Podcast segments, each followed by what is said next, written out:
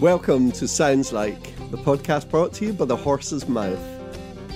We explore how brands connect with their audiences through audio, hosting conversations between industry leaders and creators who have consistently forged authentic relationships with their clients and communities. No fluff, no filter, straight from the horse's mouth.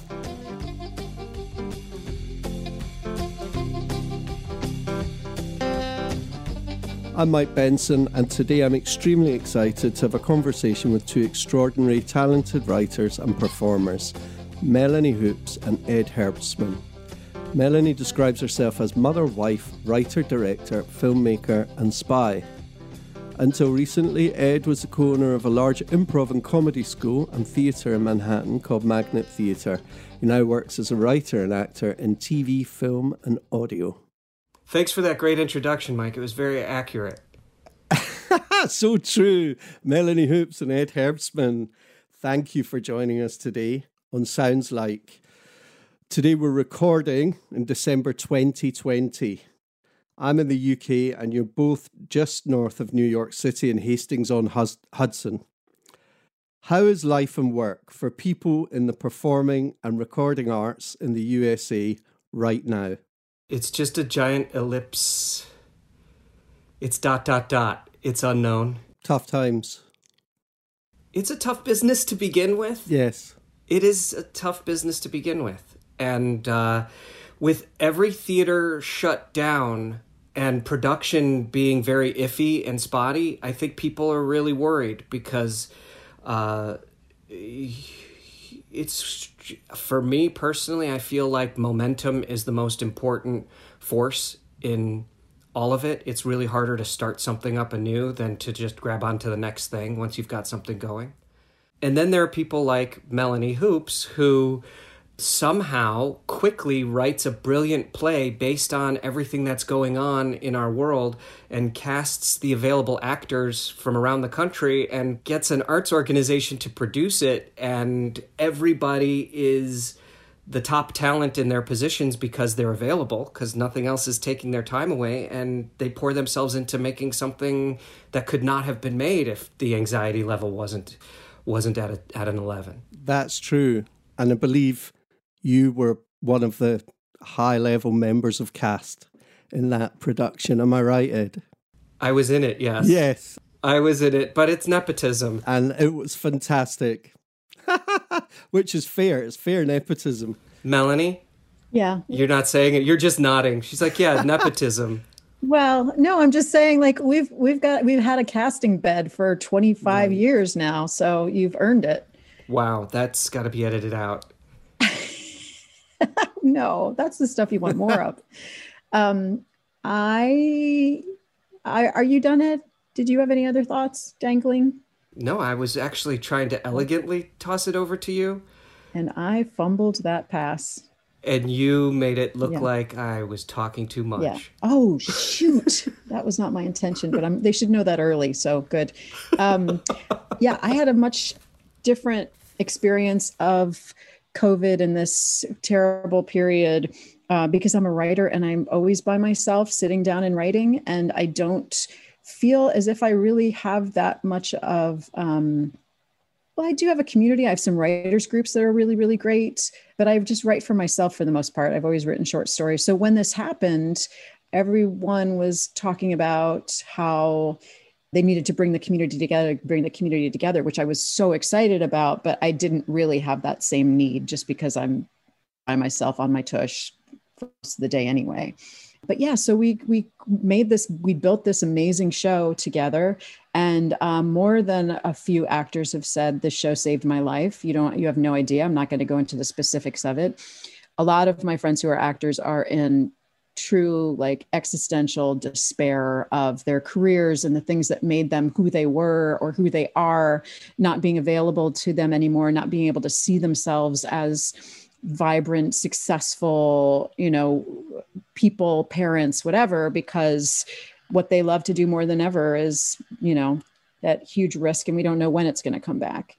So yeah getting together on zoom to go back to the projects getting together on zoom and having rehearsals for a show oddly really felt exactly like being in rehearsals um, to me. I mean, there was less downtime and less kind of sitting on the sidelines as another scene was rehearsing and talking about, you know, the small talk. There was very little small talk, but um, the actors, it was a series of five different scenes, and I had the actors rehearse once with me and then with themselves. And a lot of them didn't know each other, and they would come back being like, oh my gosh, we found this and this and this, and really energized to just work with another person on a project and then come back and get the director to work on it. So, in a way, it really was a cool, energizing project. Amazing. And it's called Six Feet Apart. Is that right? Just six feet. Six feet. Just six yes. feet. Sorry. And it's a double entendre. And not too many people have realized there's also, yeah, there's someone underground as well that kind of has a presence from beyond. But I just gave that away. You don't have to find that yourself. We don't. and that was through the River Arts. Yeah. Um, what's the full name of that organization? What's the full title? It's just called River Arts, and it's just an arts organization just above New York City. I'll put that in the notes uh, for the show. But it's interesting what you're saying. There's two parts of the performer's experience, right? And that is collaborating with peers and then connecting with audiences. And amazingly, you found a way to do both through this. Would you call it a Zoom play or a Zoom film? Well, that's hard. We're trying to figure that out because I'd love to send it right. out to film festivals. It was absolutely a play. It was a play and then it was recorded. Right. Oh, okay. It becomes a film. it's a new thing. I don't know that there's a real new word for it, but it was absolutely a play. My experience was we did a play and we did it live and people logged in to watch it live. And I think the experience of them watching it live meant something different than to than to the people who watched it afterwards in the recording. Yes. Because there's a distance there. I mean that that's really what's what's been shut down. Everybody has been shifted to watching stuff on a screen. Not that that shift hadn't begun and wasn't in full swing prior to COVID, but without the ability to watch anything live, whether it be music or or a comedy show or sports or a play, you're missing out on an experience that is fundamentally i think different than a recording of that experience. Although you did say as sorry you did say as you were leaving for the night of the show this feels like the same thing. We've been rehearsal because actually opening night he was again in a zoom room with absolutely no energy coming from the audience. It was as if we were doing another rehearsal but we were live. Right. No that's absolutely true as well. There's so many like contradictory things that are true at the same time. You have this intense emotional connection with your scene partner and other members of the cast and with uh, who have become your friends. You're accomplishing this thing. You also have this emotional connection as a character to another character all that actor stuff going on. And then it's over and you're in i'm in the room i was in. Uh, you're just alone. So that just doesn't happen when you you know when it's opening night and you peer out you find that hole in the flat to see if the audience real quick uh, to peek out, or you can feel the audience there, even though the lights are in your face and you can't see them, and you hear them breathe. That wasn't there. But I've had so much experience with an audience that I could imagine the audience watching. Sure. And you guys have both had experience in film and TV as well. So, al- although this was a live performance, you've done audio stuff, you've done radio, you've done um, appeared in films and TV shows. So I guess working in a recorded medium, even if it is apparently live, shouldn't be too off putting for you. I just wonder if maybe if it was more of a webinar and then you could see that there was an audience there, you could see that 160 people had logged in, and maybe you can see the chat going down the sidebar. Maybe that would encourage you to feel like, ah, yes, there is somebody out there. I'm not just doing this on my own in a room. And that might be the way. Can we talk a little bit about some of the other work that you've been doing in the strangest of years? Because I know that you've both been continuing to do stuff, Ed, despite your the the you know the tough times that you've described. Mm-hmm. Yeah. You want to talk about um, your TV work, Ed? My TV, your TV work? work? Well, our whole family was in a commercial. Uh, it hasn't aired yet, uh, and I'm not really privy to talk about what it was for, but it was like a big company did a big national commercial, and because of COVID, they didn't want to cast individuals as a family member. They were looking for a full family because we were a pod. Oh, great. I uh, am in commercials and audition all the time, so the casting people kind of knew of me and knew my family. I talk about them all the time. And we did a remote audition, and suddenly we were cast as a family. And we went out to New Jersey to shoot a commercial. It was, you know, COVID protocols were pretty onerous and, and restrictive and uncomfortable, but we did it. Uh, we haven't seen it. It hasn't aired yet, but uh, yeah, it happened. It was sort of like a weird fever dream. Uh, can't wait to see that. The cor- the corporate Herbstmans all together. I know, it's crazy. I formed a dance troupe. You did not. I did a Zoom dance troupe, which was awesome. It was um, like 10 women, middle aged women, plus my kids, my son, his girlfriend. We had two songs that you could choose from. You had to donate to a local food bank, and we would either dance to September by Earth, Wind, and Fire. Beautiful. Or what was the other one? Um, by Santana, Smooth. So one was a little hippie and the other one was much more kind of disco, but you would send it as a birthday, like a happy birthday dance. So we would join, we would kind of zoom bomb your your birthday call. Oh, okay. People had to pay in donations to get your dance show. Right, right. Superb. And Ed, did you mention something about um, writing, co-writing a feature script? Oh yes. Oh my gosh, it has consumed every atom of my being for the last year. I'm very lucky to have a job co-writing a, a feature script with uh, one of my closest friends and it has music in it, and the music's being done by the co-writers of the songs from Frozen and Coco, Kristen Anderson Lopez and Robert Lopez, and uh, I'm writing it with Tammy Sager, and uh, they're all geniuses. And I just nod and do my best to kind of stay afloat down this crazy rapids, down the rapids. I hear you. Can we talk a little bit more about some of the other things that you've been doing? Um, Melanie, your mobile film. Yeah. Did you ever see it? I did. You did? Yeah. Yes. I mean, it's only a minute long, right? It's very easy to watch. Yeah, very easy to watch. He got through half of it. Yeah. yeah, I stopped to the intermission. I, I, I, don't know. I just didn't come back in. We really shouldn't have put an intermission in there. A 40 minute intermission? No, that's even too long for a regular intermission. Um, yeah, it was this just this moment of needing to do something about climate change. And what do we do? Oh my gosh, I don't know, but let's get the kids involved. Okay, let's make this movie. Oh my gosh, here's this contest and we ended up being the representative of the United States in this international film festival. I know it was just the coolest thing. And then we went to Paris for the ceremony. I took my daughter to Paris for six days, I think, or maybe even a full week, and then went to the ceremony, which was three hours in French. Magnifique. It was très magnifique. You're underselling this a little bit. Oh. It was the United Nations Mobile Film Festival submissions from every country around the world about how to tackle climate change, and Melanie's was the only one selected from the United States. Wow. So yeah, I always need a PR person. I'm the the big underseller. But um but yeah, it was 50 countries were there and I think it was something like 900 entries and um it was just great. It was wonderful just to be around all those people that were concerned, even though they flew in. Right? Of course, they I mean did. that's kind of tough. It's challenging. Yeah, we all flew in, but they didn't have bottled water there, which I thought was a nice touch. They had a water fountain, so that was good. Of just um, when you're working on a project like that, you're conscious of every move that you make, and as you should be. But it was a really wonderful thing, and also just to show my my daughter that activism can be fun do you know? Like find the thing that you do that you love and then combine it with a problem in the world and like just get into that sweet spot where you can actually feel good about what you're doing and love what you're doing at the same time. And I think that's the dream, right? So I've been a Girl Scout troop leader for gosh, now I think 7 years. I mean, they're we're hanging on by a thread right now, the 10th graders. I've got 4 left, but uh, we're always just trying to figure out how to get into that sweet spot of desire uh, and change and activism and fun and cool.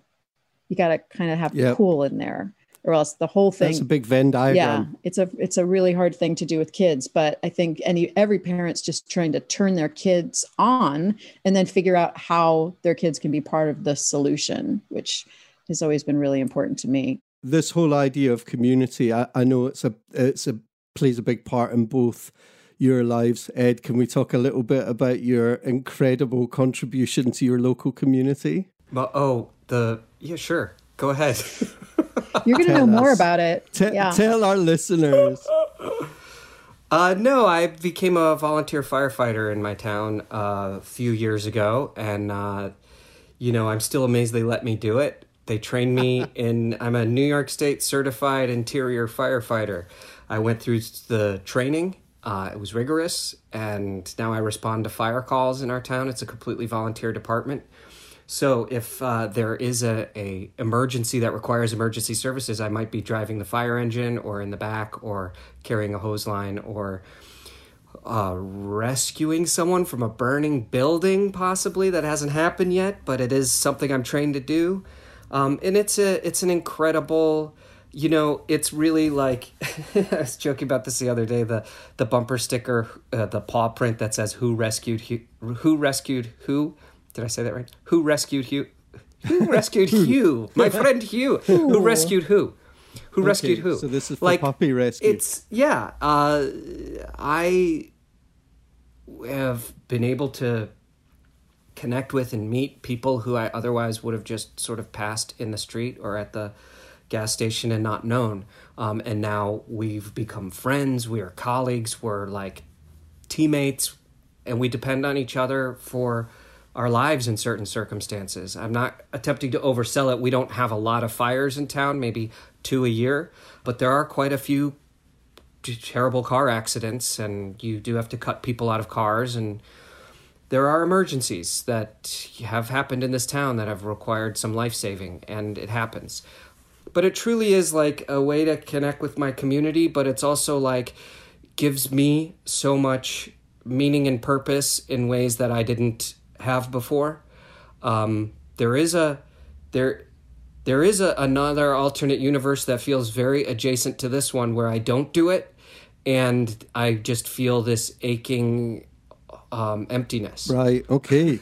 do you think though, because we you know we speak a lot about this. Um, at the horse's mouth, we talk to uh, our clients a lot about turning customers into a community, and the work that you've done with Magnet Theatre, particularly growing a, a community of actors and working in theatre companies, and then even to a certain extent inviting in audiences to connect and become part of a community. Tell us a little bit about your experiences of, of growing a community uh, through your work, through the you know the podcasting and the performing and TV stuff that you've done. Ed and I both started from the improv world, you know, that yes and kind of quality is that positivity and just listening and positivity are the best ways to build community of kind of the idea that there are possibilities out there and you just you know you just kind of go towards where all the heat is and where people are agreeing and then if you kind of run up against some problems you get a little dirty and you try to figure it out but you just kind of keep inching or sometimes running forwards. And um, and just to interject us, uh, uh, for a second, the the idea of yes and in improv. Oh, sure, sure. So Ed, why don't you take that over? Because I'm sure you've said it thousands of times in your classes. Uh, yeah, I did start in improv. I discovered it when I was about 16. in high school, I went. I was lucky enough to live in the suburbs of Chicago, and nearby uh, there was a second city, and on that stage was uh, uh, Amy Sedaris, Steve Carell, Stephen Colbert, Dave Razowsky. Uh, I got to watch them over and over, and I started taking classes there. The first thing I learned is also the second thing I learned, and the thousandth thing I've learned, and the thing I've taught for decades. And it's fundamental agreement in the phrases yes and. You say yes to what information you were just given, and you add onto that information. It's deceptively difficult to do. Our first instinct is always to correct or to say no to something or to create a conflict immediately or to find a way to inject your idea or subvert someone else's idea for out of fear. It's a discipline. Improv is an incredible discipline that requires a lot of practice to get to a point where you only begin to hear what the other person is going for and you only support it rather than and you have to tune out all the other voices in your head that are trying to correct fix subvert or deny. So you think the yes and the whole principle of it is you can model it or you can reframe that in growing an audience community. You can reframe it, say, if you're working with a group of writers or if you're you know you're working on a podcast potentially and you're thinking about the audience experience do you think that you know is it a, is it a good principle for life? Is this what we should be living by? The yes and principle? I would say that in combination with like yeah listen and, and take a step back. Like i think yeah I think those are all great kind of in tandem together of um yeah, feel like it's almost kind of like the Quaker thought of like speak when you're called to speak. you know, like just relax. You know, there is no fire unless there is, right? But like let's all just find our way in this thing together and natural leaders can lead particular moments and then another leader will appear and will go with them for a while but it's like a living thing a community or an organization or a company i think it's the the most fundamental collaboration tool is an attitude of acceptance and uh, amplification when I hear what you say and I build upon that thing, it's not about me or you anymore. It's about the idea. I love people who love exploring ideas. I love the discovery of stuff. Um, and then the amplification of those discoveries. And then applying techniques to make those things better and tighter and stronger and rewrite the hell out of it. Without the lubrication of yes and between two people, you get stuck in a competition between the people and rather than the ideas.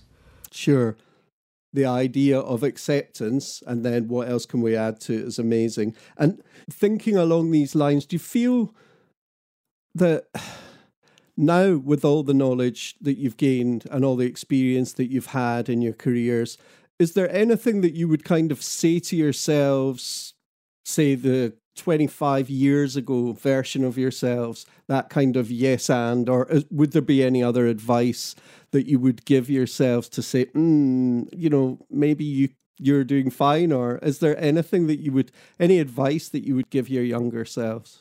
Ironically, it would be to say no more often. Ah.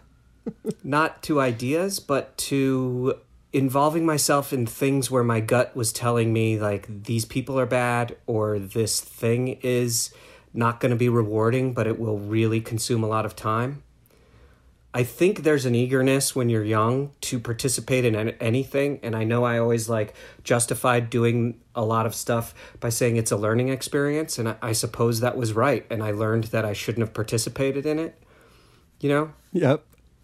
Absolutely. Um, Melanie, how about you? Is there any, any gentle words of um, guidance you would provide your younger self with?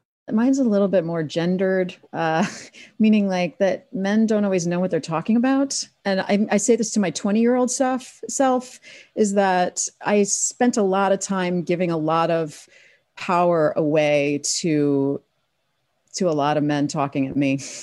And I, I, I know I'm sitting in a, a Zoom room with three wonderful, very caring men who listen, but I, God, I mean, I just spent so much worrying what guys thought of me and if I could get into their club somehow. And uh, it was so hard. It was so hard. The, the phrase that I tell my daughter a lot is what other people think of you is none of your business, um, which I really love. And that is kind of like sprouted wings in my back. And uh, I wish someone had told me that many, many, many times. I love that. I think I will nick that off you and use it um, regularly. Now, you both are writers and you both perform, you create a lot of dialogue in your work. And our organization is all about helping brands to create authentic and meaningful conversations. So rather than message driven marketing, just allowing people to have conversations that are genuine, authentic. So if we can talk a little bit just about this idea of conversations and the memorable conversations either you've had or that you remember or that have had some kind of effect on you. Melanie, when I've asked you about this, uh, you talked about your uncle. Oh yeah. Do you, are you queuing that tape? I am, yeah. If you want to tell us a wee bit about your uncle. Sure. So I have um, my mom's side of the family is from Mississippi, and really like very very religious southern baptists um, they go to church almost every day very very different politically um, and when we go down there we go down there because there's a general there's a, a meeting for shareholders general meeting for shareholders once a year in January.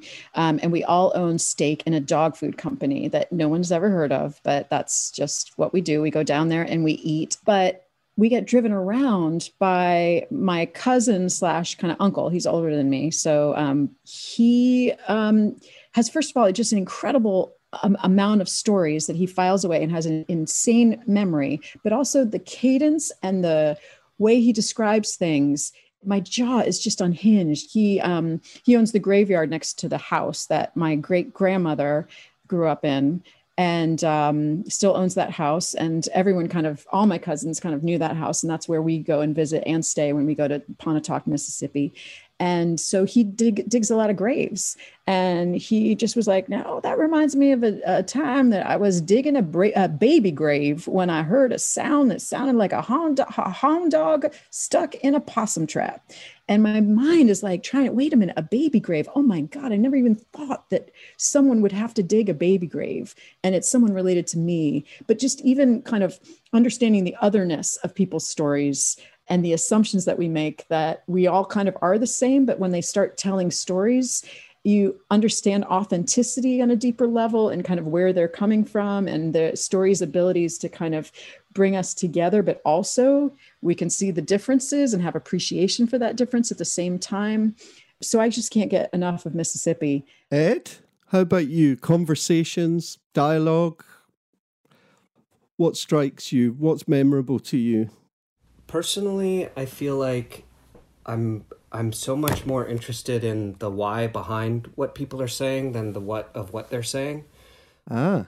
As opposed to Melanie's great example of an amazing storyteller where the what is really so much more illuminating. Sometimes I feel like the motivations behind why people are saying what they're saying or what they're trying to avoid saying becomes uh, and i approach it a little bit sometimes as an actor when i'm writing is um, why is this person saying this stuff informs how they say it uh, and i really am excited by those things.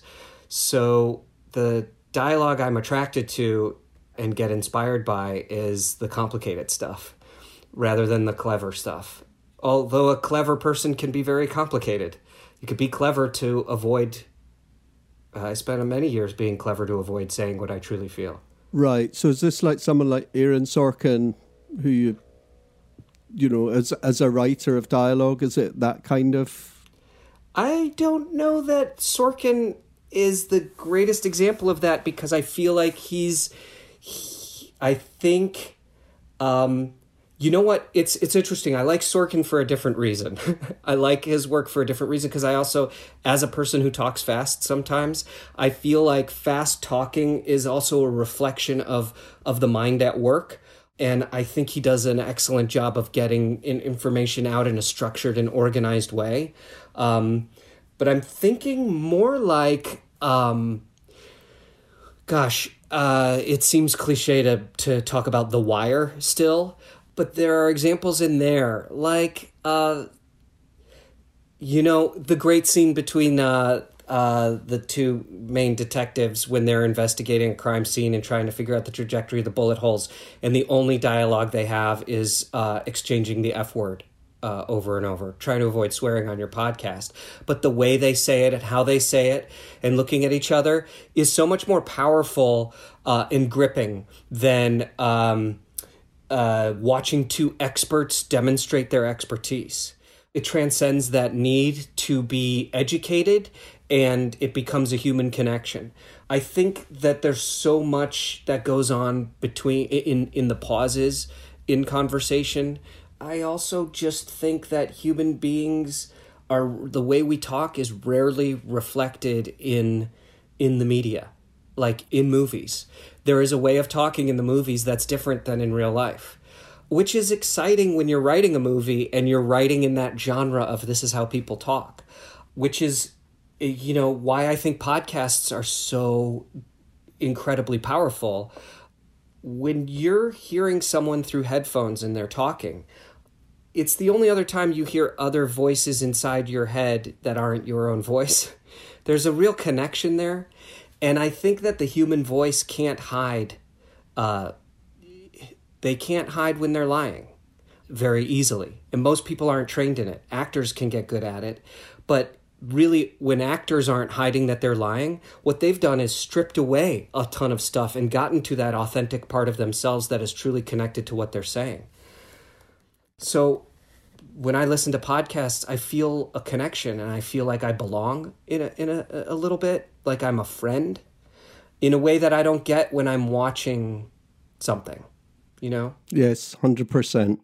Absolutely. Can we just talk a little bit about the podcast you guys have worked on? Can you tell us a little bit about that? I took a job uh, recently um, being the head writer on a YA murder mystery podcast, uh, the second season of something that was pretty successful called Tig Torres. Lethal Lit. Lethal Lit. Tig Torres, yeah. Everyone was killed in the style of a different author. And that was super, super, super fun. And uh, that's through iHeartRadio and Einhorn Epic Productions. Um, and that was a really fun job which started during the pandemic. So we all worked from Zoom uh, on Zoom. We were in, in the room together, and then then it happened. And that should come out soon done a lot of uh, the Truth podcast. We've both appeared on that as actors, and we've done writing for it as well. That's fiction. That's uh, not conversation. It's it's uh, meant to be more like a film, movies for your ears, sort of thing. Yeah, that's the tagline: mm-hmm. movies for your ears. Right. It's called the Truth Podcast. Yeah. Yeah. One of the questions that I love to ask people is if you could have a conversation with anyone, living or dead, who would you want to talk to? And I'm going to ask you that question now. Ed. Me? I don't I don't know if this is squandering it or if it's selfish, but I really would love to sit down and have a conversation with Ian Fleming, uh, author of the Bond novels, but specifically about uh, his role in World War II as a member of the elite intelligence team that cooked up incredible schemes uh, some of which turned the tide of the war. When I visited the the underground uh, cabinet uh, war rooms in London when we were there in 2012, and was in the room that he was in when he when he was strategizing, it just felt like that. I just felt this. I got. I wish I could just sit and talk to this guy and. I don't know that I would have anything to tell him. I just sort of want to hear him speak and ask him a couple of questions just to see the mind at work it's not like I'm I mean I'm a huge Bond fan, but I haven't read any of the novels.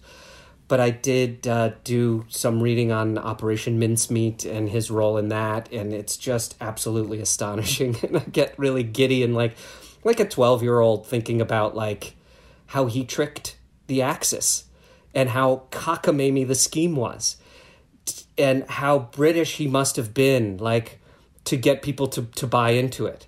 Because sometimes when you speak with that accent, you have this immediate authority, at least to us Americans, we Americans, that it's convincing and and and correct and intelligent.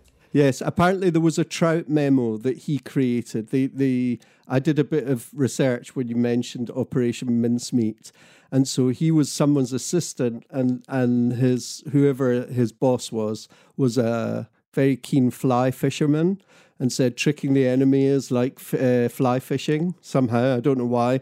So they called it Operation Trout, and it was this whole. Anyway, Wikipedia. If anyone's listening and excited as I was about Operation Mincemeat, it turns out that yes, if you Wikipedia that, you will find out about the Trout memo as well that Ian Fleming was involved in. And. Uh... Ben Macintyre wrote a book called Operation Mincemeat that is riveting. it is Great reading. Fantastic. Melanie Hoopes, you can talk to anyone. You can, but not Ian Fleming. That's mine. yeah, that's, he's taken. That's taken. I took he's it. Taken. I dare you. Just do it. Just go. I think mine's also Ian Fleming. Could I be the waitress though? I could just be the waitress and just come by every once in a while, be like, spill a drink. uh-huh. Sorry, Ian Fleming. Um, sorry, Ian Fleming. I think I have two, uh, both female. One um, just Joan of Arc. I have a feeling um, you know, she she obviously was 14 to I think she was 14 to to 16, or maybe it was 13 to 16, kind of during her her time. But I have a feeling she was like a Greta Thunberg of her time and knew what she had to do and saw her place and couldn't understand why other people weren't doing it. You know, it would be a, a conversation where I would just basically kind of confirm that, where I'd be like, yes, yes, go, go, go, you know, but it wouldn't be like a long conversation. She didn't have a lot of experience. She was a farm girl, obviously, but I just would like to meet her. I love, I'm kind of fascinated by kids who are 14, 15, 16 and just get missions. I did not know she was that age when she was in her prime or her pomp of being Jeanne d'Arc. I she, she first started hearing voices, I think, at 13. And then I think she was burned at 16. I can quickly look up, but uh, wow. Age Yep, here I am. So, oh, I'm so sorry. Burned to death at 19, but I do think her voice has started around 13. So I'd like to just be in the room with her. And the other one is Emily Dickinson because she was in quarantine and lockdown continually, and yet she did not go into depression. She had an inner world that was magical down on paper and lived the smallest life. Externally, she lived the smallest life, but internally, it was universes beyond most people. I think those. Both of those people didn't know how it ended. Like Emily Dickinson, she got some recognition from privately from her colleague or another poet, but it was never published, right? She didn't have her work published. She didn't know that she was going to be have such an impact. No. Cool. And we're going to wrap up in a minute, but I just wonder is there anything that um, you guys are doing that you want to plug? that you want to tell us about? And if not, is there anything that you're really enjoying in the world of audio or otherwise that you would encourage people to f- listen to or watch? Definitely. I've been watching these the series of documentaries called How To with John Wilson, I think it is. And they're all like maybe an hour, 45 minutes. They're all very simple documentaries. I think the first one is How to Small Talk. The second one is How to Scaffold doesn't really have interviews with experts. He just kind of comes upon his own very pedestrian study of whatever it is. And it's so enjoyable to not um, feel like you're getting any smarter. You know, just you're just watching this guy just kind of do his own research that's on the street and again, very authentic. Nice. Ed, any projects that you want to tell us about or anything that you're enjoying that you would recommend? project I want to share is a short film that I am in and produced and wrote uh, uh, called Best Friends Forever with one of my best friends, Mark Gessner. And uh, we shot it kind of as an, uh, it's kind of a nightmarish exploration of our reaction to the current uh, president. And uh, I won't give anything away, but it's a thriller and maybe it's a comedy. You'll have to see it yourself. Uh, it's called Best Friends Forever, and that I think I'll give you a link to when I have a link for it. It hasn't really premiered because it went through the festival thing. It w- went to the Nice International Film Festival in France, and I didn't go because of COVID. But we were nominated for a few awards, and we got to watch those, watch us lose online. Um, things I'm listening to. I just finished listening to Blockbuster, which I wanted to not like, but fell in love with. Blockbuster is a, a very well crafted, well produced, deep dive recreation. Uh, season one is about the relationship between George Lucas and Steven Spielberg, while one was doing Star Wars and the other was doing Jaws. Season two was uh, James Cameron. Uh, deep dive into his career with actors portraying all the people and reenactments of scenes. Uh, and I wanted it. I wanted it to be cheesy, and uh, hokey, but it actually was. I was very impressed with how well it was done, and uh, it shows you what's possible. I think when you really treat podcasts as um, something like uh, uh audio works of art, um, it really felt like I was watching a film. They did it. They did a great job. And then the other thing I, I'm obsessed with is World War II in color on Netflix. Ah, okay. yes, it's pretty amazing. It, it, how Hitler came really close to winning about seven times, but then made one fundamental mistake because of a flaw in his character hubris and the refusal to listen to other people. It's fantastic and in color. Yes, the color is pretty shocking. And I love uh, Oh Hello, the podcast, which is uh, which is John Mulaney and Nick Kroll doing their characters uh, from their Broadway show or from their TV show, and it turned into a Broadway show, where they do a parody of Serial, exploring the murder of Lady Di, and I highly recommend it to everyone. Okay, amazing. Yeah. Well, once again, guys, thank you so much for doing this. It's amazing to connect and hear all about you. It just remains to say thanks a lot. Total pleasure. Yep. Thank you. Thanks for having us, Mike.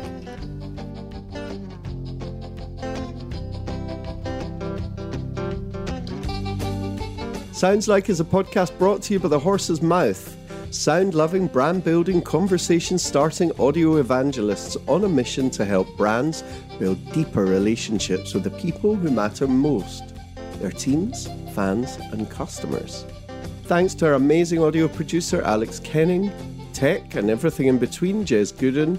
The show's theme music was written and produced by the magnificent Will Flisk. Advisors to the Horse's Mouth on all things marketing and content, Elliot Hull and Steve Keeney. And I'm Mike Benson. Thanks for listening. Find us at thehorsesmouth.co or wherever you listen to podcasts. The world's listening. Start the conversation.